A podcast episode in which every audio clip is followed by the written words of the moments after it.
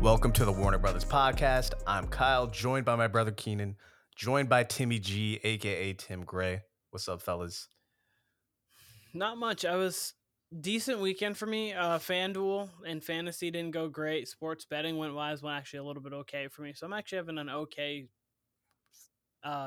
fantasy sporting betting weekend, but otherwise it was a really good weekend. Timmy, how about yourself? Pretty good. I got really lucky in fantasy this week. It was good to see, keeping my season alive. So that was really good to see. Yeah, my season ended on. I was already at a 3% chance coming into this week, like, and my season ended. And my season. I'm gonna have the first losing season in our league ever, and this has been the 10th year of our league. So I mean, it is what that is, but. What a reign. No, I'm like, because I've done it right, Kyle. You've obviously just joined it. I have a ranking of our best teams of all time, like the greatest teams of all time, and I'm one because no one's. It would have to do a lot for me right now for me not to be one still, even after this year. I did see your Google Doc before the season of the lifetime ranking, so I did see that. Yeah. I didn't realize you were that dominant. No, I mean, I don't remember. That's crazy.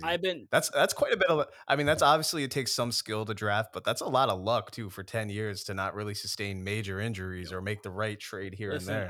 It's big because here's what happened. Like early on in our league, it started off being like I drafted just better than other people, and basically like say like the top of our league was here, the bottom of our league was here. The bottom of our league is absolutely caught up. Like Joey Wade, shout out to Joey Wade. He has made immense difference between his first ever football mind to his football mind now. But really what got me was I just managed to trade rape a bunch of people. Like me and Austin have been king of trades. Like one year I had Tom Brady and Peyton Manning. I drafted him before the season. This is 2015, the year that Peyton had threw 9 touchdowns and 17 picks. We didn't know that going in, obviously, but I traded that Peyton Manning for Antonio Brown on the Steelers that year, which was so like things like that. That's enough to swing a season. But it's still things like that just made it so I didn't lose in the regular season, but in the playoffs, David Johnson is my most hated player of all time in fantasy because he's ruined 4 seasons for me. And I legitimately mean 4 seasons. Didn't Todd Gurley run all over you one year too? 1 or 2 years? Oh, yep. So, yeah. So Todd Gurley. So here's what I'm going to run through this real quick and then we'll get into what we're doing. One year, David Johnson, Monday Night Football, Jared's down 37 points. This is year 2. He gets a 41 point piece night. In the playoffs, I lose. I then checks in the group chat. I'm like, yeah, I think I'm going to be done with fantasy football in this league. I was very upset. 41 points. Yeah, no, he had himself one of the greatest Monday night games in fantasy football history because it killed me. He literally was down by – he had one player left. I was like, I'm going to it. I would have won it all that year. The next year, we did a keepers league. This is like a weird point in our league. We did like a weird keepers, and then we didn't. So then – it was the year Todd Gurley went off.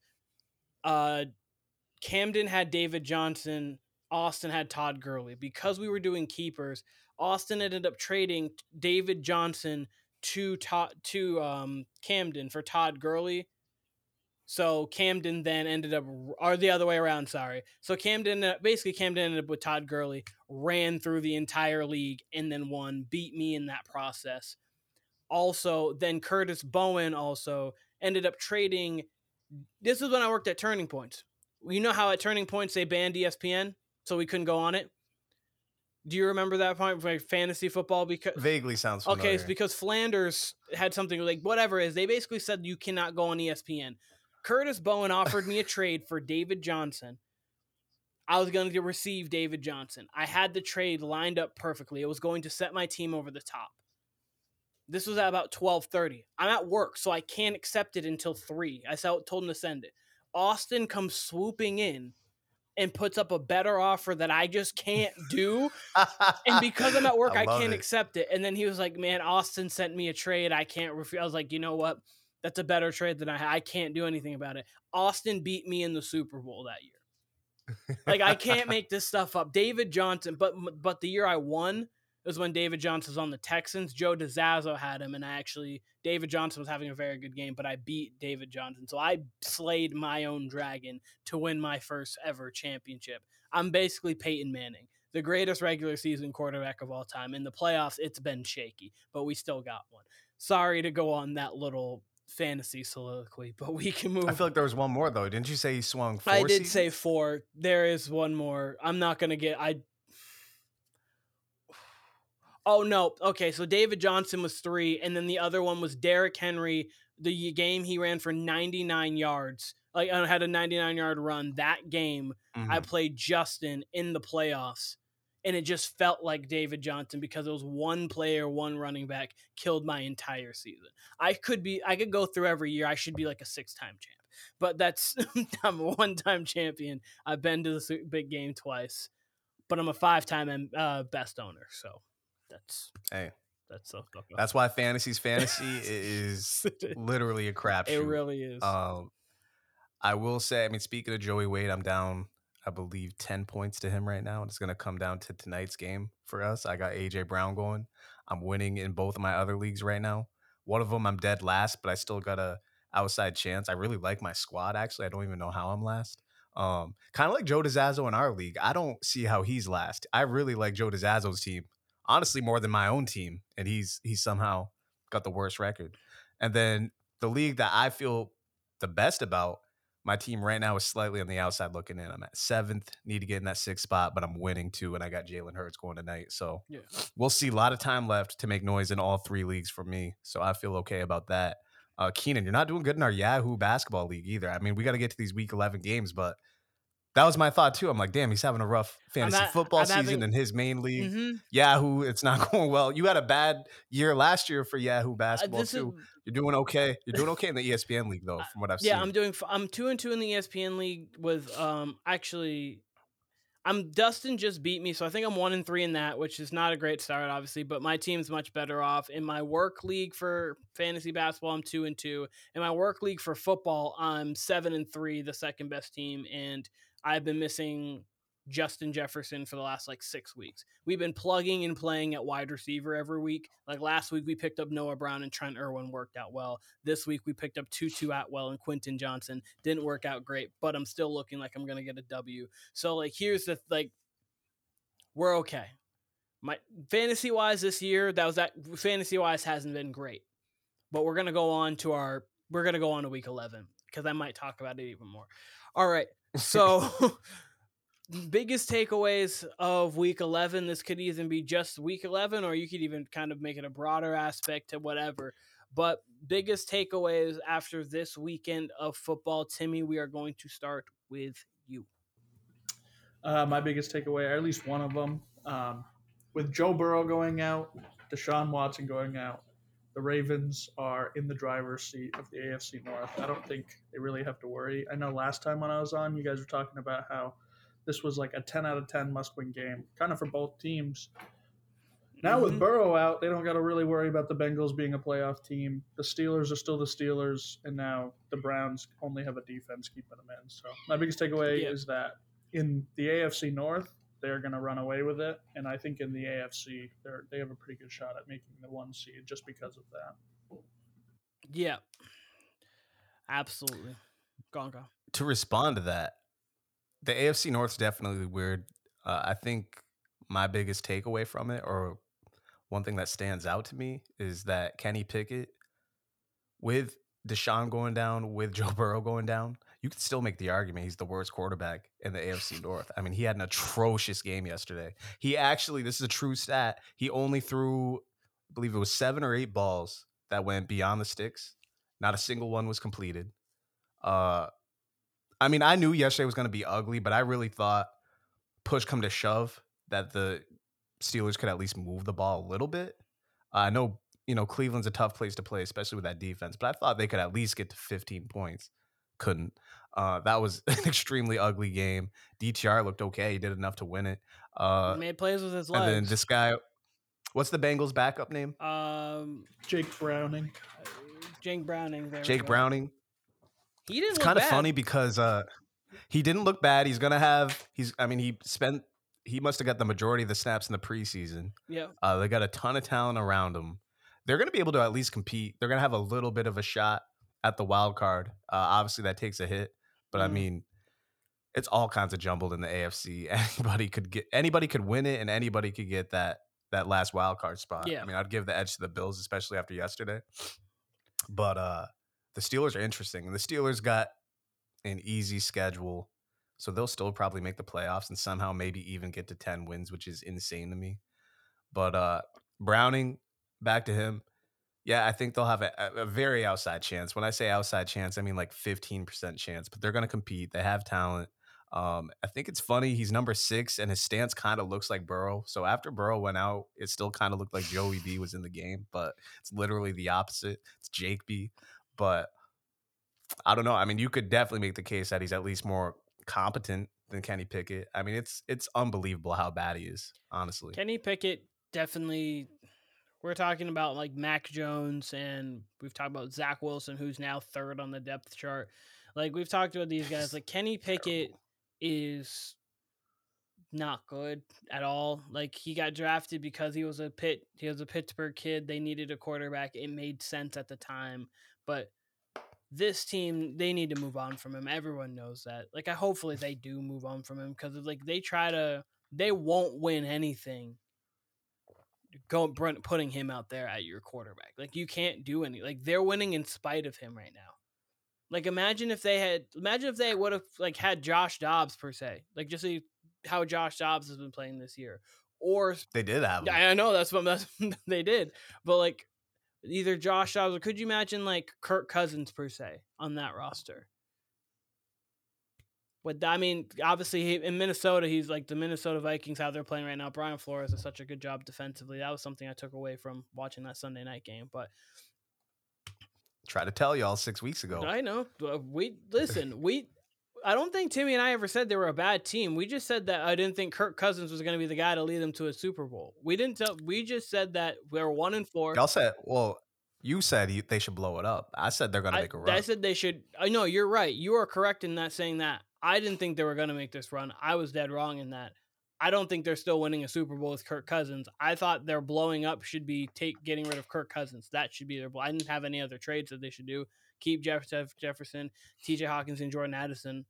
All that's got to say, but I think they needed a different quarterback to win a Super Bowl.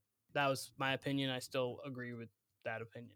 I never know. I mean, now you could say that, especially with the Achilles, but man, the league is as wide open as it's ever been. Oh, absolutely. I mean, we say it every year, but I mean, Minnesota with Kirk Cousins, I would like them a lot right now, especially the way the defense is playing, especially the way, I mean, the Niners look great, don't get me wrong, but every single team in this league has not just holes, but like glaring holes. Mm. I mean, really maybe outside of the Niners, but I mean, we saw what Purdy can do when he loses even one of his weapons.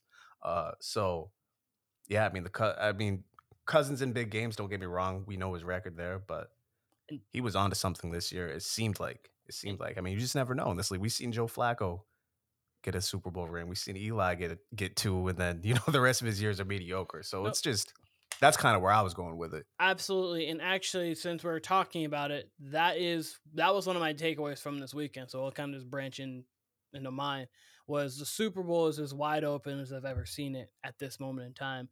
Like, typically, every year, a lot of years it's open, but typically there are like some true favorites. Like in the AFC right now, I don't feel like there's a true favorite. I feel like there's just favorites. Like, I feel like KC, you would edge some of KC just because of their pedigree, and you have Mahomes and Reid. Obviously, Baltimore looks like the most complete team right now because offensively and defensively how they're playing, even though KC's been playing very good defensively too. Miami, the thing about Miami is they haven't beaten a good team, but at the same time, that offense is so explosive at times, even though the Raiders held them this week.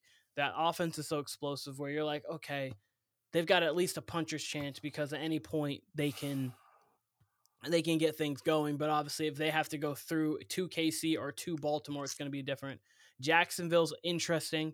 Trevor looked really good against the Titans, albeit it was the Titans. But again, that was a game when Kyle and I were talking on Thursday. It needs to be front to back, no questions asked about it. And I'm giving them credit for making that. So front to back, there was no questions asked. That was the Jacksonville win. Then obviously Buffalo, I don't think they're making the playoffs still, personally. I had them missing before. I still have them missing. But if they get in, obviously at any point they could have the best quarterback on the field, regardless if it's Mahomes or whomever. Like, for a game, he can be the best quarterback on the field. Cleveland's defense is interesting. Pittsburgh's defense is interesting, and they have the coaching. And then I don't like Houston's not going to make noise in the playoffs, like deep playoff run, but they can make the playoffs. And at that point, they're not going to be an easy out. So there's just so much in the AFC. The NFC, for me, it's Detroit, no order, Philly, Detroit, Dallas, and San Fran. And then Minnesota and Seattle are on like those sleeper teams that can maybe win a playoff game. But there's just so much in the league right now, especially the AFC, that's just wide open. You could tell me 9 different options of combinations of Super Bowls, and I'd be like, okay, I'm listening.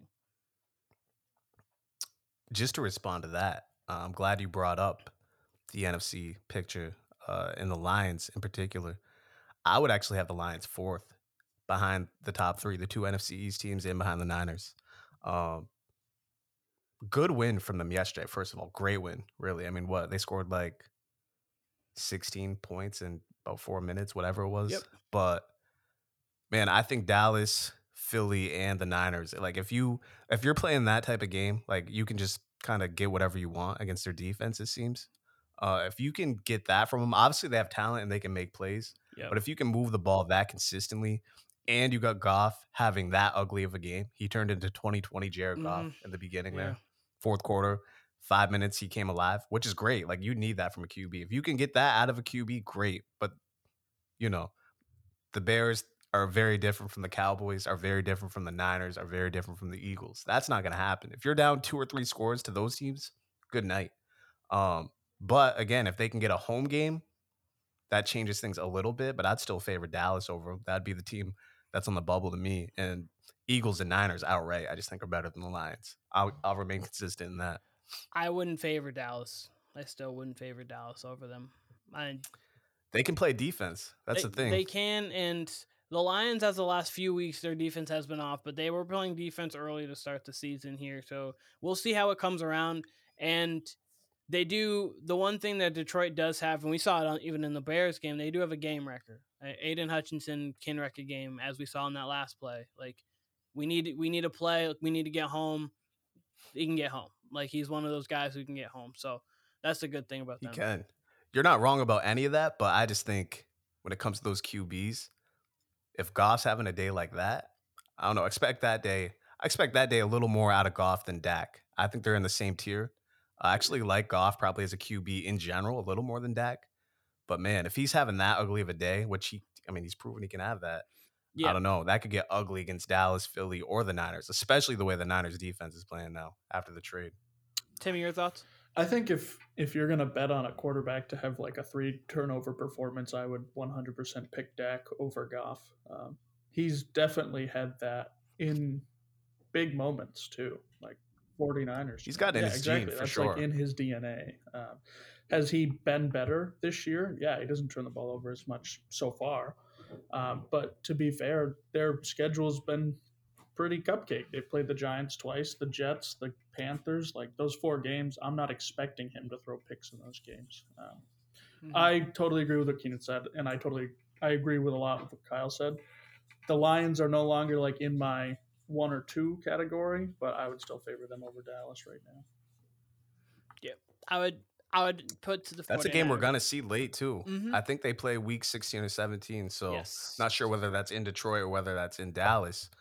Either way, let's say that hypothetically came in the playoffs, too. Either way, you're getting a dome game, but I do think Dallas is more complete. Yeah, Goff's, again, probably slightly the better quarterback, maybe even more than slightly. Like, you might even be, if Dak's a B, you might call Goff a full B+, right? But just team to team, what Dallas can do on defense, how explosive they can get, and they could participate in a shootout with you, then you'd favor their defense to make a play before Detroit, at least in my opinion. Yeah. So that's where I'm coming from. Yeah, no, I agree with the fact that if you're in a shootout and you had one team to make a play, I think that the Cowboys have more playmakers on their defense. Bland has been a playmaker this year. He's been putting the ball in the end zone, not just picking it off. Obviously, Micah Parsons, DeMarcus Lawrence, Stephon Gilmore knows how to play defense too. So you're right in that aspect. I think if you're looking one team to make a play, I would probably say the Cowboys defensively. I think Dak's actually a better quarterback than Goff, in my opinion. I think Dak's more apt to have a three turnover game, and I think at this point it's because of the way they're coached. Goff, those games for Goff are few and far between now because of the fact that Jahmyr Gibbs and David Montgomery that's their bread and butter. That's their offense. They're a run first team, and they're going to run the ball. And you know that, and teams can't stop it regardless of knowing that going in. And with Dallas, sometimes they put it on Dak too much, so he's more apt to have those three turnover games because of the fact that they haven't been able to get a running game going all year. I mean, Tony Pollard had a nice touchdown run, but even then in that game, he didn't really get it going. He was, I think, 3.5 yards per carry, roughly around there. It's not going to get it done, which is why I favor the Lions, just because they can throw. You have Amon-Ra, you have Sam Porter, you have Jamison Williams is now a deep threat for you. Josh Reynolds has a good connection with Jared Goff from his time with the Rams. But I just think that there's more certainty with the Detroit offense than there is with Dallas's offense. But again, you could kind of say there's more certainty with Dallas's defense, but I do trust. I don't know. I just trust like kind of what the format of the Lions are. I think I know what more so into every game. I know what I'm getting from them, and more so than I do with the Cowboys in bigger spots, but we'll see more so as we go on. I see where you're coming from, and you're probably not wrong when you guys say, maybe I'll retract my statement when I say Goff is more likely to throw three picks than Dak, but I don't know. Maybe it's because his picks were so ugly yesterday. There were ones that you just cannot make kind of thing. Whereas Dak seemed to be more like receiver, just not on the right page, not the right communication, whatever. But my thing, Dallas and the Lions, that is more of a conversation, especially than the top two. To me, again, Eagles, Niners. But yeah, and you're right, especially like if it comes to running the ball, you like the Lions a little better. So they could technically win a ball control game. It's if you could run on Dallas, because that defense, again, is explosive. But Gibbs is nice between the tackles for being a burner. You don't really see that. He reminds me a little bit of maybe some LaShawn McCoy, because McCoy could do it between the tackles a little bit too. But, man, the Lions in a ball control battle with the Eagles or Niners, you're not winning it. You have to get a shootout. And even that, you're not winning a shootout with the Eagles or the Niners, especially if it's at home, especially if it's in Philly. Maybe at your best bet, you can win one in San Francisco. But even that, I mean, look how their offense is playing. You had Purdy with a perfect quarterback rating yesterday, and he's never going to throw you more than 15 incompletions, 12 incompletions. I mean, that's just not going to happen. Ball controls the Niners game. So you'd have to have a perfect game to go into San Francisco, even in the Dome, even if they're home against the Niners. You'd have to play a perfect game to win that. So I don't know. I don't see it against those top two. You're talking to me into this against Dallas. Maybe that's more of an argument. Yeah. But Philly, Niners, I could not see it. The Eagles, home or away, are tough. Like, I think they'd have a better chance against the Niners than the Eagles, just the way they match up with them. But you're right. Both. I mean, those two teams have just so much talent on them. But if there is a way that you're going to beat those teams, the Lions would have your format because they can control the ball. I think they can win at the point of attack with how good their offensive line is. That's not saying that the 49ers or Eagles can't win at the point of attack with how good their defensive lines are, but you need a really good offensive line to play against either one of those teams, because if they can get home, then it's good night. But so you can give Goff some time, and then you can get Montgomery and Gibbs out there, and you can kind of control the amount of possessions Hurts and Brock Purdy, respectively, would have. Again, those are just two really tough teams to play. They've got so much talent on the board. Yeah, if it's a hypothetical 20-17 game, I'm taking the Niners and Eagles in those games all day. They want those games at the end of the day. You know what I mean? They can give you 35, but they're just as happy giving you a 2017 game. So that's where I favor those two over Detroit. But hey, I mean, Detroit's had an easy schedule. We'll find out a little more. I mean, these Viking games are going to be enticing. Kirk Cousins or Dobbs, either way. You know what I mean? And then we do get that one Cowboys game. But other than that, it's going to be cake for them. But in Dallas. Yeah, I'm definitely intrigued. And by the way, I think this Packers game on Thanksgiving, I think the Packers are a live dog in that game. If you can move the ball the way these teams have been moving the ball against Detroit, the Packers are moving the ball a little better. You never know what can happen in that game if it turns into a shootout. Obviously, you favor Detroit, but hey, Packers might be catching them at the right time. Timmy, did you have anything else you wanted to say on the matter, or you can bring up your next if you have another takeaway? Sure. Which one do I want to go with? We've kind of already talked about it, but one big takeaway I do have is that the 49ers are just completely back.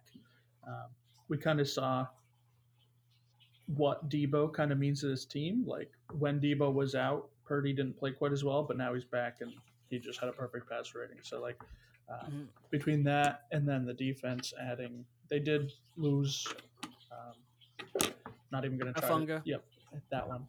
Couldn't say his last name very well, which is big. He's a large part of it. Yeah, he's one of the best safeties in the league. Exactly. So that is a big loss.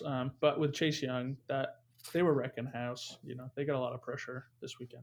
If that's going to happen on a weekly basis, that's a huge deal. So I think the 49ers have a very good Super Bowl shot this year.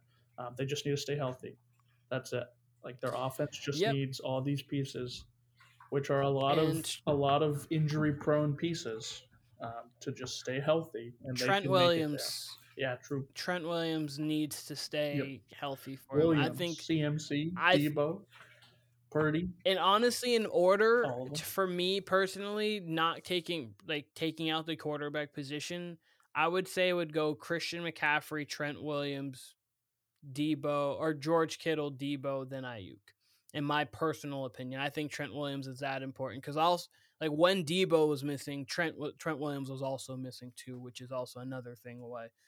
I think all of them are obviously super important because all of them are A-level players. Like, all of them are all-pro level players, so they're all important. But when you have arguably the best left tackle in the game right now, still the best left tackle, one of the best left tackles in the game, doing what he's doing, it just makes your life so much easier.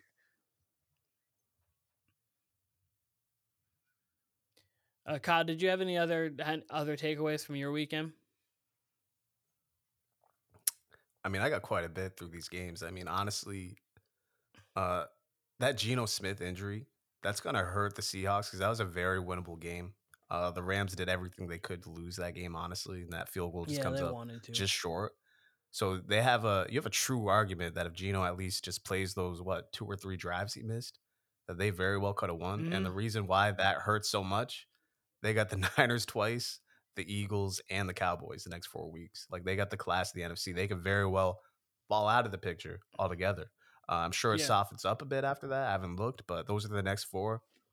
You got the one to win would be this week, this Thursday, and you got Geno coming off an injury because you're not beating San Francisco at home. Cowboys, who knows? Like I said, they have the more talented team, but I don't see them winning either one of those Niners games or the Eagles game. So, I mean, this would be the one at home, and you got Geno coming off fresh of an injury. Who knows if he's going to play? Hopefully he does. But Titans, Steelers, Cardinals are their last 3 after. So they could go easily. They could go 2-1, but I mean, you have a divisional game with the Cardinals, so that could be interesting enough. And Kyler will be fully back by that point. Then you have the Steelers, which is really good defense, and they're well coached, and they're going to be playing for the playoffs at that point. So that's not going to be an easy game. And then Vrabel's just always a well coached team, so it's nothing. It gets easier, but it's not like these are just. There's never really a cakewalk in the NFL, but these teams aren't like ones where you can just walk all over them. In my personal opinion, the Titans would be the easiest game out of all 3 of them, just because of the divisional aspect between the Cardinals and Seahawks. You know, it's not a good loss. It's not a good loss. They don't. The thing about the Seahawks right now is their offense looks so. No, just no. Like they have the pieces. Kenneth Walker is out with an oblique now. We don't know how long that's gonna be. I mean, Zach Charbonneau's cool, but like he's not Kenneth Walker. You have Tyler Lock. You have a great core of receivers in DK, Tyler Lockett, Smith and Jigba has been playing very good, and even Bobo has been playing pretty good as a specialty guy for Noah Fant's decent. It's just they haven't been able to get it done, and this Geno this year has not looked great. But we saw how bad they looked with Drew Lock, and that was only a few possessions. Obviously, they didn't. Drew Lock was even worse.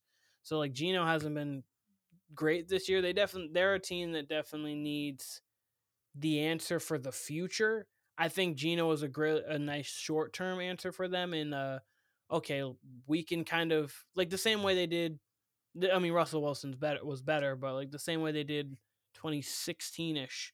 Where they were trying to rebuild, but still ended up making the playoffs or like getting around the playoff contention every single year because of the fact of that was just Russell being really good. This is like, oh, we have a lot of young talent that can actually play. We drafted well. We got two really good corners.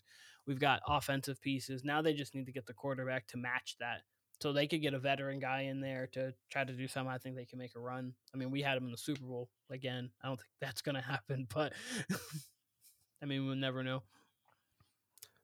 Yeah, I mean, I don't mind Geno with them, especially when you look at the landscape of the league with quarterbacks. We've talked about that. So, he's definitely had his moments where he's making dumb throws. But he's still, like, even yesterday, Yorkshire did a pretty good drive to get him into field goal position. And he's done that a few other times where he's been good late and been subpar the rest of the game. So, yesterday was just really bad luck with that injury and the timing of it and then how it ended, given what their schedule is coming up. But yeah. I agree. They're a team that's just, I think they're better than last year overall, even though they were more explosive last year.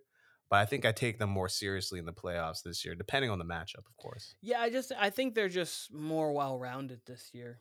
This year, if Geno was playing like last year, this year, I think they would be in the Super Bowl bubble. Like I think they would be right on the outside of where we have Detroit and Dallas. They'd be right there. And so I think they're a step and a half even down from those teams, and it's just because Geno hasn't been playing great football this year. We'll see if he can turn it around. Anything on those teams, Timmy, or you're just bobbleheading it? I'd like to see, because Geno had said he doesn't know if he's going to play Thursday. That's a big deal. They need him to win games, even though he hasn't been playing very well. I watched the game when they played Washington last week, and Geno finished with a pretty good stat line. I think he was over 300. I think he might have even thrown 3 touchdowns. But if you watch the first half of that game, he did not play a good full game. He really came alive in the second half. So if he does come back, we want to see sustained goodness. The one thing that they were really good with last year were their shots downfield. They would take 30-yard shots downfield to DK and Tyler Lockett, and he was really accurate in those throws, and that was something I saw in the Washington game.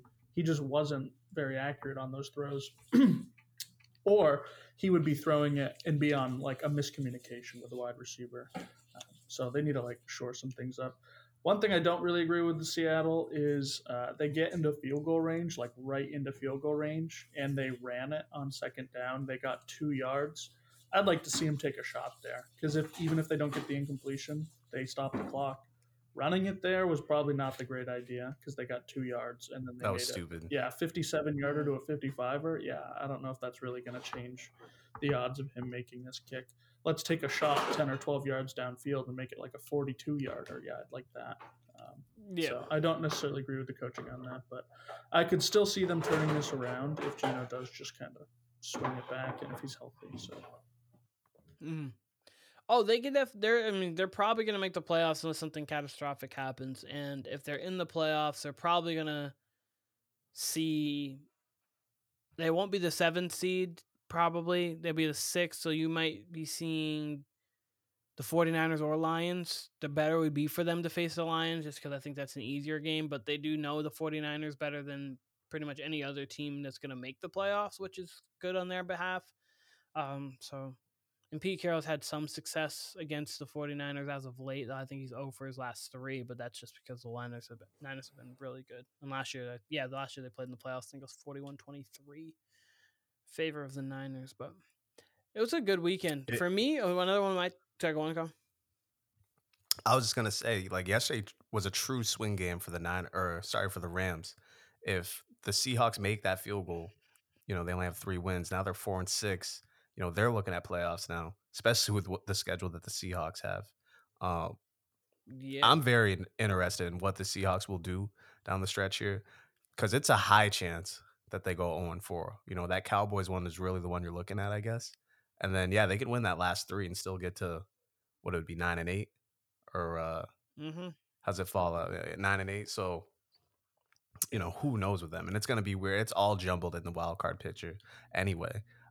It does seem like the Seahawks play the same game. It always seems to be like late teens, early 20s with them now. Like, it just seems like every week it's an ugly game that's barely over 15, which is, I would not have guessed that on this team coming out. I thought their offense would have been much more explosive. I saw a stat on it, and it's if their offense scores more than 20 points, they're 4-0. If they score less than it, they're like 0-4. So, like you said, those team games are the ones that they need to like really pull through and get the wins when they're close. Yeah, they haven't put up many points at all this year. They've put up, like, looking through everything, they've put up 30 twice, and against, and that was in weeks 2 and 3. That was against the Lions and then the Panthers back to back. And then since then, they put up 29 against the Commanders. But other than that, it's 24, 13, 20, 24, 3, 17, 16. Like, just their offense can't seem to get it going, and they have the talent to. So it's just it's been some quarterback play, some situational coaching, and then just some unfortunate stuff too, of just turning the ball over in some inconvenient spots and things like that. But yeah, overall, it's not looking great for them, but again, they're also still in a fine spot because of the fact that they're in the NFC. Now, I want to ask you guys too. So Herbert yesterday has a lot of key drops from his receivers. Keenan Allen dropped that one in the end zone. The announcers even blame that on. Yeah. And the announcers blame that on like how the shade was like near the end zone and stuff. And you could kind of see he just didn't pick up the ball. Like, it hit him in the chest and then he reacts. Right. And then I forget who it was late, misses that ball over the shoulder. He drops that. There was probably Quentin Johnson. So 3 or 4 of those for Herbert. But here's my thing. I feel like no one's talking about. They had a 4th and 1 at the end of the game there. And he just does a run-of-the-mill pass over the middle and gets it batted down when he was scrambling a lot more that game. Why not just call your own number there and say, all right, this isn't perfect. I'm just going to tuck it and go, because it's 4th and 1. Granted, it was in Packers territory, or sorry, Chargers territory, their own territory. But I don't know. I feel like he should have just tucked it there. He had protection. Just get that 1 yard and then go after that, because he had success against the Packers all day, granted, with the drops too. But I don't know. Like, you can blame the receivers for sure, but I would like my elite quarterback to make the 4th and 1. So that's where I'm at. Yeah, there's definitely in that.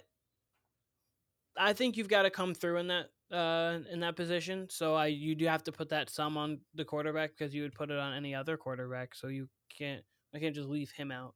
Put it on Mahomes. We put it on Burrow. We put it on Josh Allen. We put it on Lamar Jackson for sure. These other quarterbacks we put it on, and we want to talk about him there, we've got to put it on him as well. The reason why they're in that position, I would put on the receivers, because Keenan Allen did drop a touchdown, like a bona fide touchdown. He dropped a 3rd down and 8 pass when they were in the red zone. That would have been a 1st and goal that they probably would have scored on too. Like, he cost them 8 points. Essentially, because I think they got 2 field goals out of it. They would have gotten 2 touchdowns with plus the extra points and baking those in. He cost them 8 points, and that completely changes the entire complexion of the game.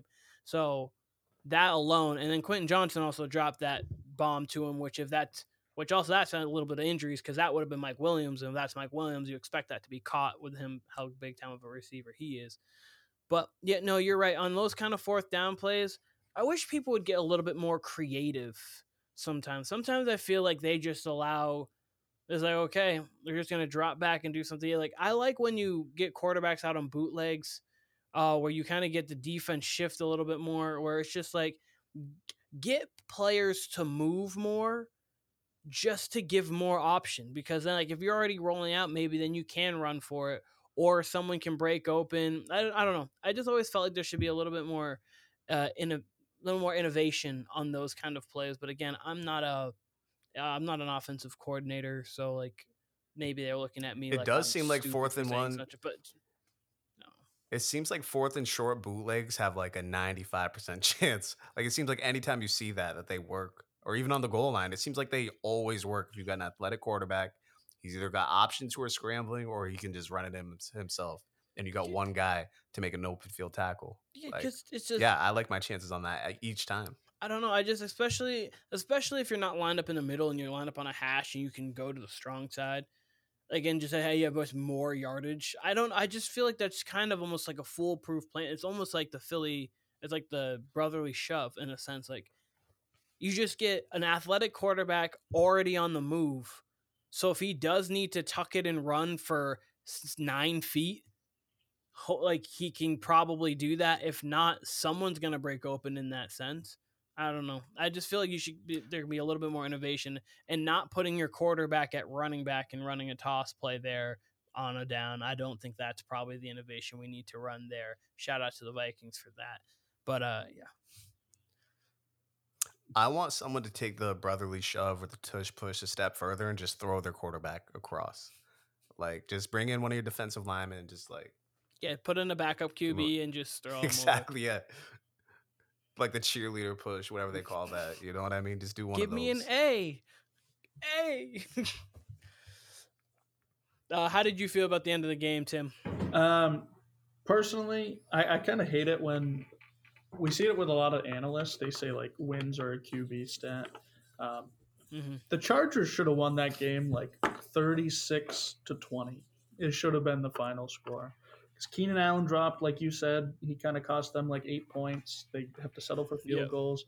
Austin Ekeler bounces one, and if he just looked like 2020 Austin Ekeler, he houses that. That's another touchdown. He was running in slow motion that game. Yeah, that was 4-8. Yeah, I'm 4-8. Faster than that, I'm pretty sure. Like I would have caught him. Chasing him down. That was 4-8. I was so confused because normally Austin Ekeler has like some burst. That looks like 4-8. It confused me. I saw the video on TikTok and the caption was, "This is not slowed down at all." And then I was like, "What?" He's like jogging out there, and he totally could have housed it if he just like had the speed, the breakaway speed. And then, I just think if his receivers weren't dropping passes. They weren't put in that position to where, they failed on the 4th and 1 or whatever. So, I don't think Herbert is the only one to blame here. I think it does fall more on like the team that didn't get him there. No, I don't definitely hate that at all. But what's up? He had no burst on that play. I didn't see that play yesterday. He had absolutely no burst. It literally looked like he made it to the second level and just coasted. Yeah, he's just like. It was like when in Madden you get so upset because you're just holding turbo, and then the turbo just runs out, and your guy's just like jogging. Or like when J.R. Smith was sick, Kyle, during the game. So every time he didn't have the ball, he just moved so slow. You're like, wait, what happened to J.R.? For context, anybody, J.R. Smith caught the flu mid-game in 2K. So anytime he didn't have the ball, he moved as if he had two cement blocks on his feet. When he did have the ball, he moved like regular old J.R. Smith. Just the 2K fun thing. So we had no idea what happened. But, yeah.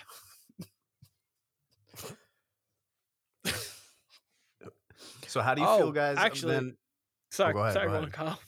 I was just going to say, shout out to Timmy's Giants for the win. Shout out to Saquon looked great. Tommy DeVito has more 2-touchdown games than Kenny Pickett. I sent that to Kyle the other day. That's insane that could happen. Like the Giants are the Commanders' kryptonite. It just happens every single year. Thing that happened for them was like last year they tied. That was like the best thing the Commanders could pull off. And they had 12 sacks and they just couldn't put it away. It was just so bad. I know. And they're going to do the same thing about 6 days from now, and we're going to be okay. Man. Sorry, Kyle, what were you saying? I was just wondering how y'all feel about the AFC wildcard picture. I said I like the Bills' chances after that win. I thought they were going to win anyway. Granted, they do have a very tough schedule. I do like the energy the Bills played with, though. They were just like on a mission that game, as they fucking should have been, given how their last few weeks have been. But I mean, still, like if you look at their stats across the league, like their stats wise, I know that the eye test doesn't tell it, but stats wise, they're still like upper echelon, which is weird because you would not expect that. So how do you feel given their schedule, given that the Chargers took a true step back? We got the Browns who are taking a step forward here. By the way, we didn't even give Kevin Stefanski love for Coach of the Year last year. I mean, he really, with no Deshaun, no Chubb, and he's probably going to find his way in the playoffs. You got to give him the edge over the Steelers now. I think they have one more game against each other too, right? Yeah. So he could find his way in the division lead. I'm not like, that's a thing. Outside chance, yeah. That's a thing. I mean, because they just keep winning. They have, right now, I believe they'd have the tiebreaker over the Ravens. So, and they have, so, I mean, they have the Broncos, Rams, Jags, Bears, Texans, Jets, Bengals. Tim Boyle's Jets. That's Tim Boyle's Jets, Jake Browning's Bengals, Justin Fields' Bears, Matt Stafford's Rams. Like I've not that those are bad teams, but that's 4 wins. To me, that could be 4 wins for sure. That could get them to 11, and then between, I don't think they're going to run the table to get the 13, but between the Broncos, Jags, and Texans, like they could get to 12, and it wouldn't be crazy. And if they get to 12, they could win the division, which would be crazy. And Kevin Stefanski would have to be Coach of the Year. Like I think it'd be. Like, it'd have to be, unless like the Texans went like 11-7 or 6 or something like that. But to move on to your point, which is talking about the AFC wildcard picture, I think the Browns are definitively in for me. I just don't see them falling off. And I think, as I just spoke on their schedule, I think it's too light for them to just completely lose these games just because of how good their defense is. So that's one. 2, I personally have either the Texans or the Jags. I think whatever AFC South team doesn't make it as the division winner, it's going to be the other one's going to make it. So that's your second. And so then there's that third, which the Bills could sneak in because it'd be between the Bills, the Broncos, the Steelers right now. And you would want to favor... And then the Bengals, I'll throw outside chances in case Jake Browning's actually pretty decent, because like they have enough talent to, but I think their schedule's too hard for them to actually do it. But for me, it'd be between those 3 teams.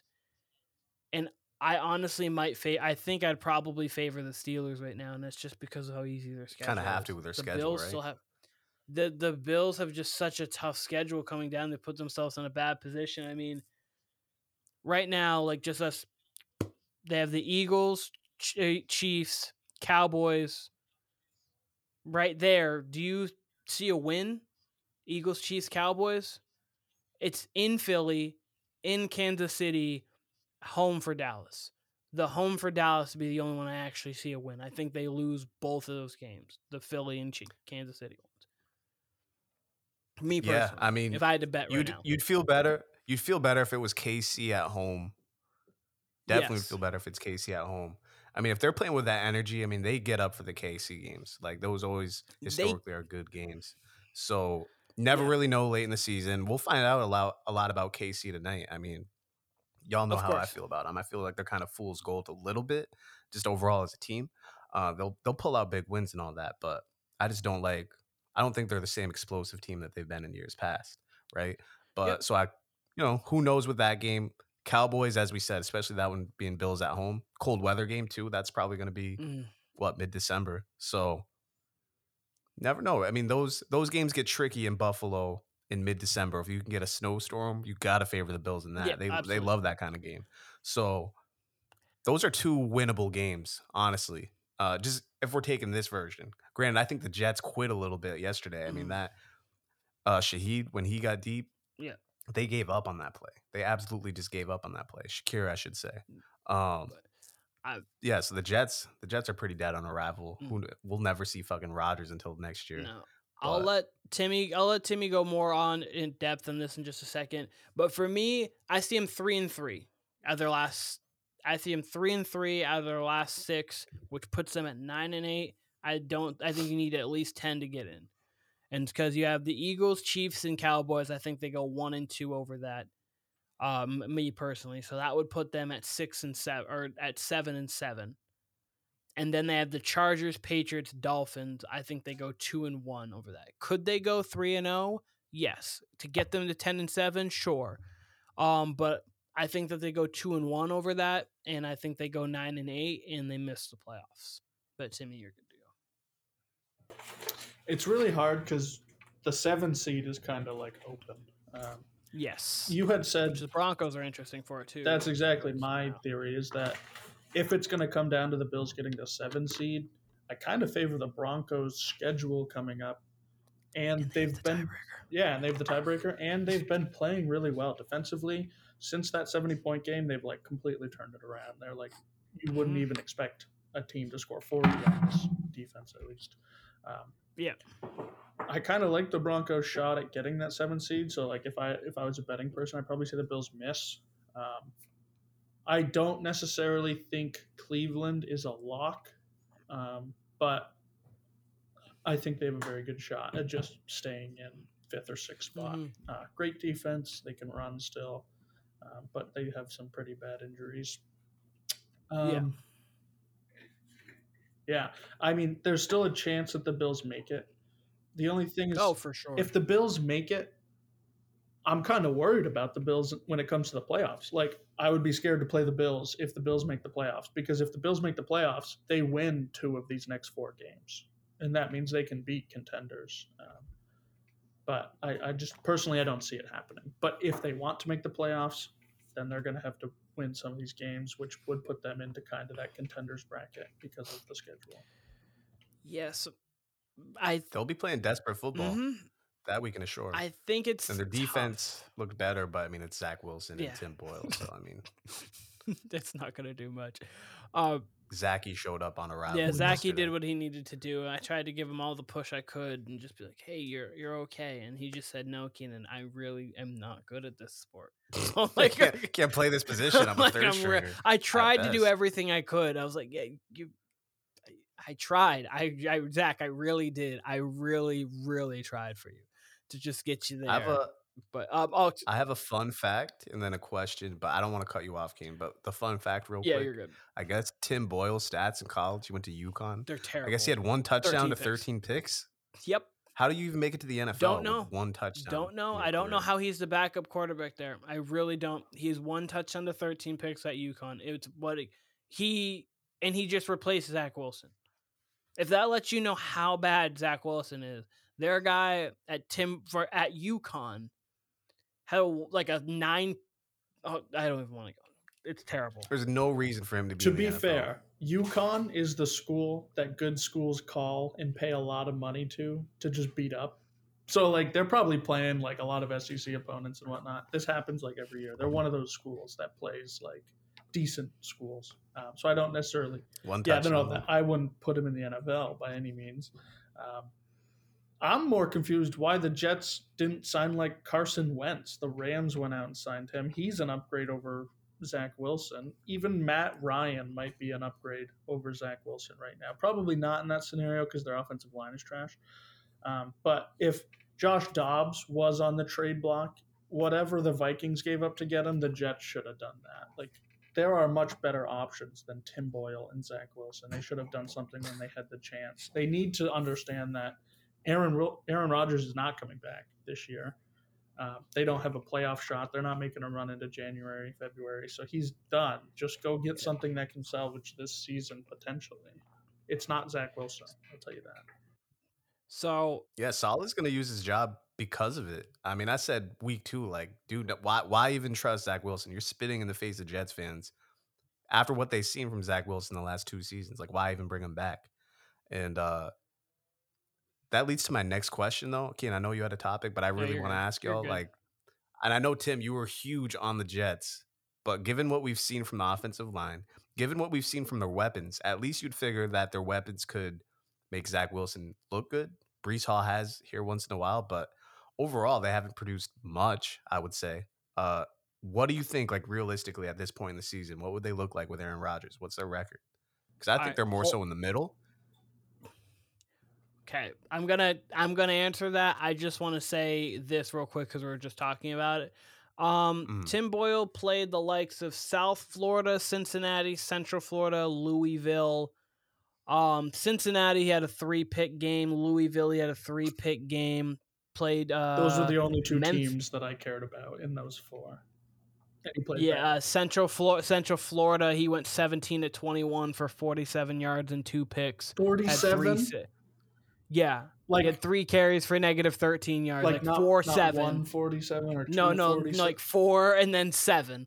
He completed how many passes? Year? 7. No, this was his first year. So that's his freshman. That's where he got most of his starts. That's where he was 0 touchdowns to 8 picks. His senior year, he threw 1 touchdown, and that was his sophomore. His senior year, he played in 5 games. He threw passes in. He really played in 2. He got a W against Houston. Had one of his best college career games, 12 of 22, 110, 0 touchdowns, 0 picks. And then he played Temple the next week, went 12 of 20 for 121 and a pick, but he did get a nice solo tackle. So, yeah, that's... So you're telling me, and now we're just gonna get off of this Jets topic here, just because I have genuine questions. You're telling me he was a run-of-the-mill backup in college, and he made the NFL. Yeah. By his stat line, he started, and this is 3 years with Connecticut. It looks like he started 4, 6, 8. Look, about 8 games, roughly, he started just off of statistics-wise. Yeah, so I don't really know what went on throughout his tenure there, but he started about 8, actually. He must have had the absolute out-of-his-mind Senior Bowl or something. Like, one of these pro days, he just had to have, like, the Tom Brady. He just, like, completely different person. Went nuts, and then like one scout liked him, and that scout was on. Or had a body double. Yeah, he had a stunt double come in and play better than him. Well, he went to Eastern Kentucky too, and I think that. No, I can't even find his Eastern Kentucky stats, so I really don't know what happened. Like he wasn't good. Anyways, we'll move on because in 2017 he went to Eastern. One last Kentucky. Question. Yeah, sorry. Well, okay, so that kind of answered it. So he was drafted in 2018? Yeah. He would have been undrafted. I'll check that in just a second. So he had a high school career. Wow. His senior year, he threw 2,500 yards and 24 touchdowns and won the senior class LL championship for the 3rd straight season. Good for him. Then he did nothing, and I repeat, nothing under 3 years at UConn. And then he transferred over, and then as a redshirt senior at Eastern Kentucky, it was 2,134 yards and 11 touchdowns. Had the 5th most passing yards in one season ever in Eastern Kentucky history at 21,034. Sorry, 2,134. Yeah. Oh, so I'm assuming he goes undrafted. I'm assuming he goes undrafted because if you're telling me he's drafted, this is giving me even more reason to not believe in NFL scouts when it comes to QBs. I mean, the fact he's even in the NFL, I don't understand that. I'm not seeing a draft. I think he was undrafted. So, yeah. So he just came in off the street and was like, hey, guys, check my tape. It's shit. But he's friends. You want to know why he's there? It's because he's friends with Aaron Rodgers. I've heard he's friends with Aaron Rodgers. That's right? Why he was there. Like, he was in – he's good friends with Aaron Rodgers. So he was in Green Bay. How does that even happen? He was in Green Bay in 2019 and 2020. He threw 4 passes in those 2 years. And then 2021, he played 3 games. He started 3 games with the Lions, 3 touchdowns to 6 picks, 0-3. 2022, he 2 for 8, 25 yards or 33 yards, 2 picks with the Bears. So in 8 throws, he had 2 completions and 2 picks. And then now we're here. Friends with Aaron Rodgers. Listen, when you are friends with people and higher ups, that's where you get him. Okay, so now we're going to skirt our way right back to this Aaron Rodgers guy. And I think they would be probably 7-3, honestly, Kyle. And here's why. I don't think the defense plays any different. And so they win the Bills game. I don't think they probably don't beat the Cowboys, but that's a closer game. They definitely can beat the Patriots. The Chiefs game was close. I think with Aaron Rodgers, you can win that Chiefs game. Obviously, these games are obviously going to be all different anyways. And the Eagles game was, I mean, the Eagles game, they won. The Giants game, they won. The Chargers game, they did get beat bad. And then the Raiders game. Like, a lot of these games have been closer that they've lost. And I think Aaron Rodgers makes that difference. So I think they would be roughly around the 7-3 mark. Because, as you're right, this team does have a lot of talent on it. And they haven't basically made Zach Wilson any better. I think that just shows how bad Zach Wilson is rather than how not good this town is, because Garrett Wilson's getting separation, and when you're putting the ball in his vicinity, he's making plays. Breece Hall, when you're giving him options, had a couple drops yesterday too. Yeah, I was gonna say that's bound to happen though. I mean, you can't be perfect, but when you're only giving, I guess I expected more. I mean, Wilson's bad. Don't get me wrong. I've said, I mean, Wilson's as bad as it gets, but I don't know. I expect a little more out of this receiving core, you know. I mean, yeah, and you're right. Yesterday he was bad. He didn't really get targeted that much. But before that, his last four games yardage wise before was 93, 80, 190. So like he was getting what he could. And then, but Breece Hall, when you're running him only 12, 16, 13, and 10 times, it's not going to get it done. He should touch the ball 20 times a game for you. That's kind of where I'm going. At least 20. That's where I'm going with this too. I think they'd be closer to where Buffalo is right now, not because Aaron Rodgers necessarily played bad, but because of their offensive line. Nobody would have time. I mean, shit, Rodgers had 3 plays, 2 of them he was touched in the backfield, right? Mm-hmm. So you have that. Salah's just a bad coach. Maybe if I'm being nice, he's an average coach. That's it though. He's not certainly not a good coach. He can coach defense, but he doesn't even care about the offense. What's his name? Nate Hackett. He's not doing shit as an offensive coordinator. Your job is to make Wilson look at least okay, and he hasn't done that. Again, Wilson just sucks anyway. It would be hard to make him look okay. But what from any of those, from the coaching staff to their weapons to, I mean, their defense, like you said, has been good, but their weapons and their coaching staff hasn't inspired any positivity out of me by any means. But again, how can you when you have Zach Wilson as your quarterback? But I do think they still would have issues with Aaron Rodgers. They would have Super Bowl issues, but I think they'd be second in the division. I think they'd be better than the Bills, and I think they'd be competing with the Dolphins. But Timmy, I'll let you speak. Even with a fully healthy Bills defense, probably. I honestly, yeah, because that's. I mean, that's kind of what I had them predicted as before. I don't see that really changing much. I just think how good the Jets defense has been. You have Aaron Rodgers in key Aaron Rodgers spots. Unless he fell off a cliff, I think he's able to make those throws and get the plays. Cause I really do think Garrett Wilson is like top 5 potential receiver talent. Like he's that good. And Breece Hall is top 8-ish, top running back talent. He's that good. It's just the fact that they don't use him like they should, and I think that has to do with the coaching and the play calling rather than it does with Aaron. It would do with Aaron. I think you changed that though.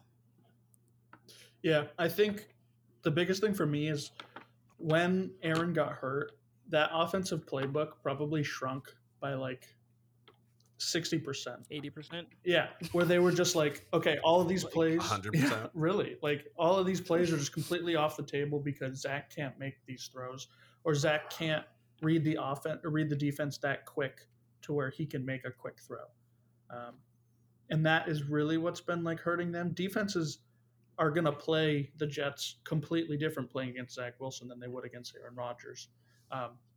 Just that right there makes Breece Hall an even better running back, and he's actually been pretty solid this year, given that he doesn't get to touch the rock. Yeah, much. He just doesn't touch the ball that much. That's the problem. Exactly. When he does, he's made like 2 electric plays a game every time he does touch the ball. It's just hard for him to do that, I guess. I think Aaron compliments Breece, and then Breece by then it's like a very complementary football. Like having both of those guys there completely changes this offense to where all of those one-score games are now Jets wins. I would agree. I probably wouldn't have them like their offensive line is still really bad. I can't have them as like a 10-0 team or an 8-2 team, but like 6-4, 7-3 at the best is probably where they would be. Like Keenan said, I think they probably still lose to Dallas. That's where I'm at, more like 6-4 or 5-5. I would have them ahead of the Bills for sure, and I think I'd probably have them as a playoff team. I think getting right in at like the 6th seed, maybe the 7th seed. Mm-hmm. Word. I was just curious because to me, I agree with what you guys are saying, and I see what you mean, especially when you look at that they are in these games even with Zach Wilson. But I don't know, their coaching is just so bad, and you can see it more. Whereas, like, you look at a team like Cleveland, or you look at the Raiders even, just with Antonio Pierce, or these other teams who have lost their starting QB, like the Bengals. I think the Bengals are going to look formidable even with their backup. Just with the Jets, you just see such dumb coaching decisions, whether it's play calling. Again, we have to factor in Zach Wilson and all this, but I just don't think Saleh's great regardless. And there's only so much an aging quarterback can make up. Granted, again, the QBs are so bad in the league anyway, Rodgers wouldn't have to do much. But I think the Jets are going to be much better off next year. I'm assuming Saleh won't be there. So if you got Saleh and a new OC and Rodgers off his robotically repaired Achilles, apparently, I mean, you're just better off by default. And we'll get to play this whole game again next year with Rodgers because that's going to be a circus. It really is. I think even if he still wants to be back week 13. I think Saleh will be there next year. Personally, I don't think it's really Saleh's decision to start Zach Wilson. I think he wanted to move on from Zach Wilson and go sign somebody like months ago. He's had a couple press conferences where it looks like his answer to the question, is Zach Wilson's your quarterback, isn't his answer. It sounds like one that he's being told to tell them because somebody else there, maybe the GM, maybe the president, whatever it is, somebody else is believing in Zach Wilson. And that kind of shows you from the GM standpoint, they did absolutely nothing to fill Aaron Rodgers' vacant seat this season. They didn't even go and sign like a practice squad guy or anything like that. Like they were just going to move forward with Zach Wilson and no backup potentially, knowing that there was a very good possibility that Aaron Rodgers, even if they made a Super Bowl run, couldn't play in the Super Bowl. I just think if they believe in Zach Wilson, this is their fault. And I think if they believe in Zach Wilson, they probably still believe in Robert Saleh. And the defense has been playing still like really solid, and you know we still see flashes. On offense. So the main problem with the Jets, is that the New York Jets became the New York Aaron Rodgers, and he is not there. You got Allen Lazard, you got Nathaniel Hackett, you got Tim Boyle as a backup, you've got Randall Cobb. You've got everything that they did was to say, hey, Aaron, we want you here. From the people that are in office, like coaching, to the players that are on the team, everything about it. And within 4 minutes, he's gone. So, and at that point, now you're just scrambling. And so it's on the Jets organization because obviously you're going to have, there is it's at the NFL, so the chance that you're getting injured is always on the table. Anyone can get injured at any point. You hope they don't, but anybody can get injured at any point. Aaron Rodgers has been injured multiple times throughout his entire career. The calf, his collarbone, he's been injured multiple times. So to think that he was going to last a front-to-back season definitively is not wise. It's not like it was Tom Brady in his last years to where every hit he was going to avoid. There was no, Tom just didn't take hits late until, he had to week 16 and on. But so they basically catered and molded the entire season around Aaron Rodgers, and he was gone in 60 seconds. So it's okay, now what do we do? And now they're just still in a scramble mode. So that's kind of why it looks weird because with Aaron, I think everything changes. Nathaniel Hackett obviously looks much better with Aaron because he has a rapport with him. You have your backup quarterbacks and your receivers that look better with them. And then obviously just Garrett Wilson and Breece Hall are just so talented that they're going to be fine with whomever they have out there, really, once they get the opportunities. So that's what kind of is weird about the Jets is it was Aaron Rodgers and he's not there.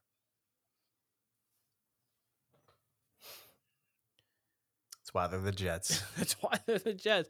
No, they really put their entire season around Aaron Rodgers. There's nothing like obviously like when the Bucks traded or when the Rams traded for Stafford, the Bucks traded for Tom. They were there to help change the culture, and Tom brought in some key players that he liked. Obviously, like Antonio Brown ended up being there was helpful.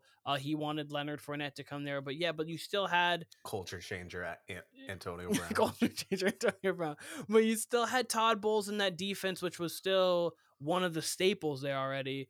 And he came in there and helped molded with Bruce Arians, not just took it over completely. And they already had talent there. So like Tom Brady came in just to set like the winning aspect of it. Stafford came in. He didn't have to set any of the winning aspects. He just came in and said, we need someone who's going to make key third down plays. We need someone who can really stretch the ball down the field because Jared Goff is not that guy anymore at this point for us.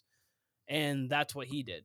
And so like that, but Aaron Rodgers, they said, hey, you're going to take this Jets team that hasn't won since Joe Namath, and you're going to say, you're going to take all of that and change everything. And it's like, okay. They put their on a 40-year-old that gets injured, and that's what they did. And that's why this season is going the way it's going. Yeah, that's the Jets. But that's pretty much it. I got enough lot of Tim Boyle off, which was nice. I love to break down these lovely, good NFL players. What's Tim? What's your thoughts on tonight's game? I actually was just listening to your guys' episode of the podcast, and the Eagles Chiefs. Shouts to us. Was like the one that kind of stuck. I think the Eagles are the better team. I think I would pick the Eagles. I don't know about a score. Did you guys see Ryan Fitzpatrick's take? I think it was during like a halftime show last week. He said that the Chiefs needed to get beat bad. I forget what words he used, but people were like mad at him for the way he said it because it was definitely a weird wording. I agree. No, I did not see that. The Chiefs are like a really weird team. Their defense is good, but their offense hasn't lived up to that offensive Andy Reid production that they've had over the last like few years. So I think the Eagles need to beat them. I think the Eagles probably win this game by like 10 or 13 points, to be honest. Wow. I don't think they win that big. And I've been going back and forth since Thursday. I mean, I was originally going to pick the Chiefs. I think I did pick the Chiefs and then flipped. And then this morning, I'm like, I was all over the Eagles. I'm like, yeah, the Eagles are going to win this game. And then I was actually on my way here talking to Jadams. Shouts to Jadams. Shout out Jadams. And he was like, man, Mahomes at home after a bye week. Like, how can you go wrong with that? And I'm like, you're kind of right. But Sirianni, low-key, 2-0 after a bye week as well.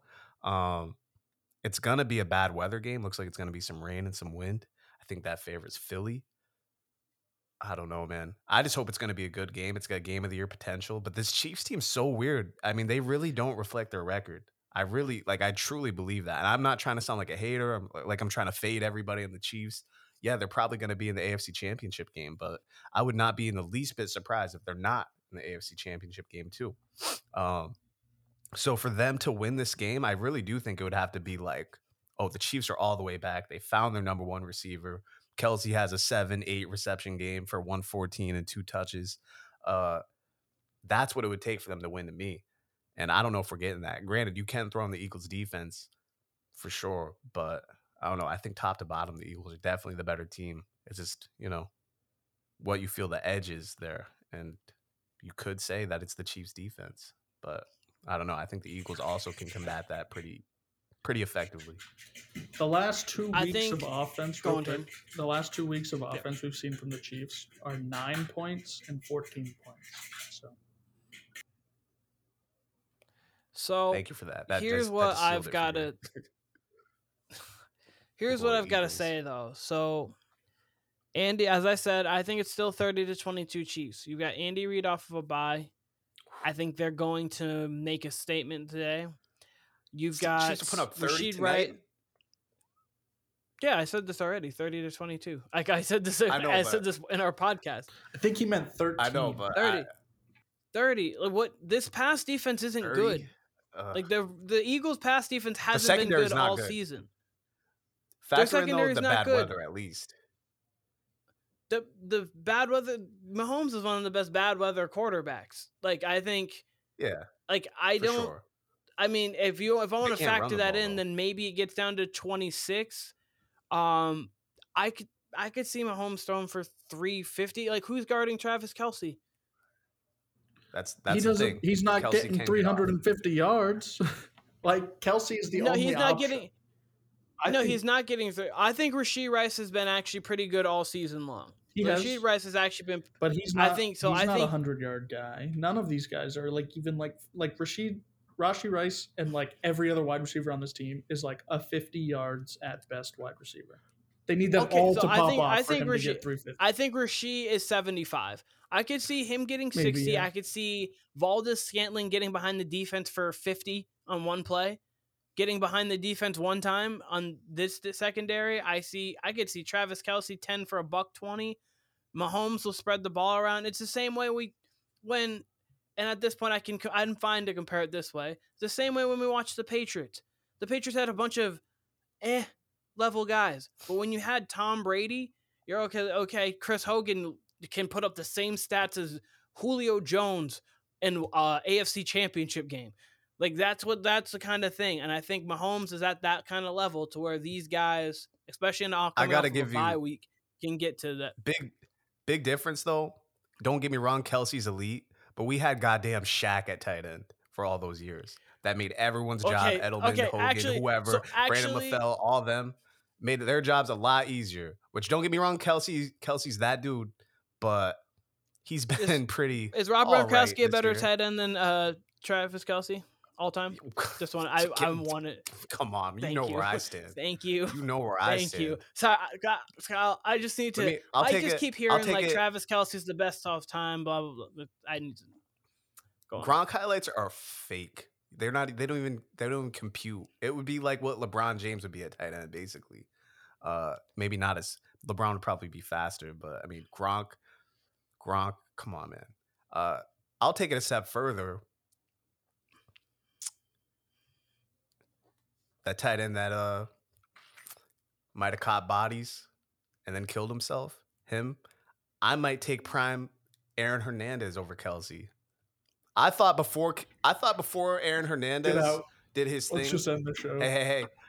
Hey, hold up. I thought before Aaron Hernandez did his thing, I thought they had the 1 and 2 tight ends in the league. Absolutely. Hernandez was. 100% agree. I think there was one definitive in top five. One in top five. He comes back and agrees. No. I agree with the fact that Aaron Hernandez at that time was definitely easily a top number 5 tight end. I do not agree. Travis Kelce. Let me say this. Let me continue. Hernandez. We were running plays for Hernandez out of the backfield. Where do you see that with tight ends? Like we used Hernandez as a receiver, versatile, back, sure. He could block. Hold on. But then his career was cut short due to murder, due to gang activity. So we didn't even get to see Hernandez peak. So all right, you're right. It's crazy to say that, but I am saying if Hernandez continued his career, then you got something there. Then that's an argument. So, maybe I just want to step out on the ledge a little bit. Yeah, that's insane. Like, but Hernandez, I mean, don't get me wrong, Hernandez. I jumped off the ledge, right, but player for player, Hernandez, what he was versus Kelce at their peak. Okay, so here's probably closer than what you think. It's closer than what you think. That's what I would say. Is Deebo better than Justin Jefferson? No. Deebo comes out of the backfield and runs. Deebo is a better blocker than Justin Jefferson. He's a more versatile player. For sure. He is better than Justin Jefferson. What I would say also, though, is we're not even close to what Deebo's peak is yet. I feel like Deebo's not healthy enough to where we can see that either. Whereas Justin Jefferson pretty immediately was elite. Whereas Deebo's still emerging.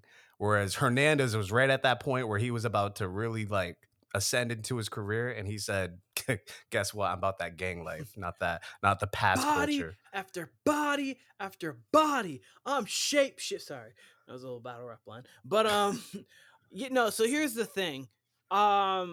Look how we went from the Eagles Chiefs instantly into a Hernandez Kelce. I like it. So, oh shit! Right, this is getting clipped. Absolutely, this will be clipped, and this is the last thing we're saying before the game because we got a couple minutes left.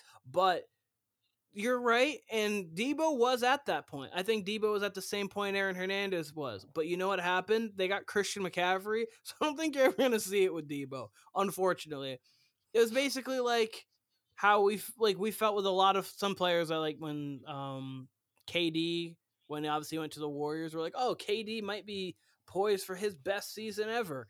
Like, completely different, like a void of anybody. And then they're like, okay, cool. Or Steph is cool for this. And then just that happened. But, okay, I was not expecting that one. I agree. I think Gronk's better than Travis Kelce. I want to hear none of that. I don't care. You can bring me all the, he will at least got more 1,000-yard seasons, blah, blah, blah. If you're having one game for your life, you tell me what tight end you'd have. You want the better blocking tight end. You want the better clutch tight end. You want the better winner. You want Gronk's Rob. The answer. You want Grob. Gronk's all the Rob way the answer. I would just say to everyone who thinks what I said was crazy, yeah, it does sound crazy, but go watch some Aaron Hernandez highlights because it's not like he was just a run-of-the-mill tight end here. Aaron Hernandez was on his way to being a special tight end. Like, that's the truth.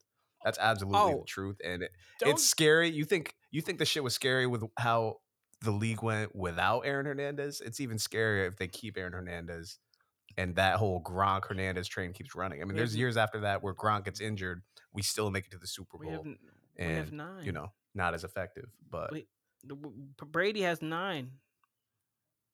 They beat the Broncos, and they beat that Panthers team. They have 9. Let me do a full rephrase of the statement here. If Hernandez never catches bodies, Hernandez never murders people, never shoots homeboy's eye out, right? Then Hernandez Kelce becomes a true argument because we would have had like, I don't want to say 14 years of Hernandez because at some point the gang life would have caught up to him. So maybe we get 9 seasons of him, you know, catching bodies, catching touchdown passes. And you know, he was catching patches of eyes because he was popping them out and putting them on the windowsill. Like, he was catching eyes, but he could have been catching passes, but instead was catching bodies. So, but yeah, Tim, I'm sorry you have to deal with 2 Patriots fans here, but no, they're absolutely. Yeah, we literally got like 3.5 minutes into Chiefs Eagles talk before we somehow got sidetracked into. But okay, so back to it. Back into a Kyle hot take that was unnecessary. Chiefs over Eagles 30-22. When people see this, they'll know if I'm right on the money, if I'm wrong, completely wrong. Tim has an Eagles convincing win, and Kyle has an Eagles win here. It's about a couple minutes from game time, so we're heading out. I'm putting a stamp on it now. Aaron Hernandez better than Travis Kelce. No, I'm just kidding. But this was the Warner Brothers podcast. Catch us on Live Take after the game. Oh, yeah. Catch us on Live Take after the game. Okay. Eagles Chiefs reaction show. I guess we're doing after the game. Okay. Catch us. So when you're seeing is catch us on Live Take for a reaction to the game. Because you guys probably won't see this until after it's done. But regardless, Live Take, Castro, Keenan Warner, you got Instagram, you've got TikTok, you've got YouTube, Warner Brothers Podcast. Timmy, as always, appreciate you coming on, dropping your wisdom, your knowledge, keeping us in line. Warner Brothers Podcast featuring Timmy, we're out.